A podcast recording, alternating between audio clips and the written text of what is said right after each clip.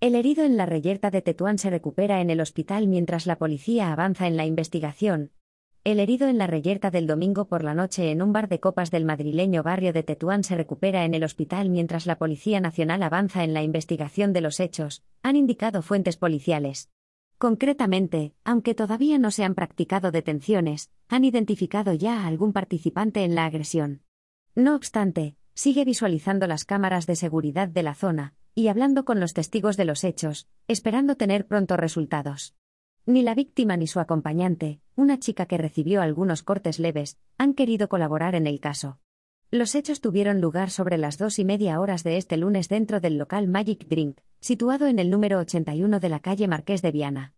En un momento dado accedieron al tropel una docena de jóvenes provistos de machetes y otras armas blancas y tras mantener una breve discusión con unos de los clientes, le apuñalaron.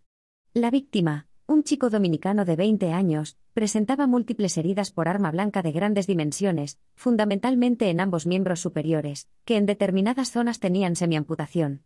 También en miembros inferiores heridas menos graves, posiblemente defensivas, indicó una portavoz de Emergencias Madrid. Tras ser estabilizado e intubado, fue trasladado al Hospital La Paz, donde ingresó en estado grave.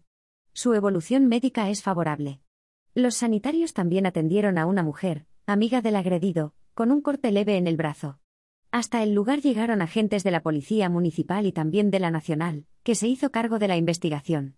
Concretamente, el caso lo lleva el grupo especializado en bandas latinas de la Brigada de Información, han indicado las mismas fuentes. Según las primeras pesquisas y testimonios, entraron a la discoteca a por el joven quizá por cuentas pendientes anteriores relacionadas con conflictos entre pandillas rivales podría tratarse de una venganza de trinitarios a un miembro de los Dominican Don't Play. O un ataque de simpatizantes de los primeros por alguna traición de la víctima.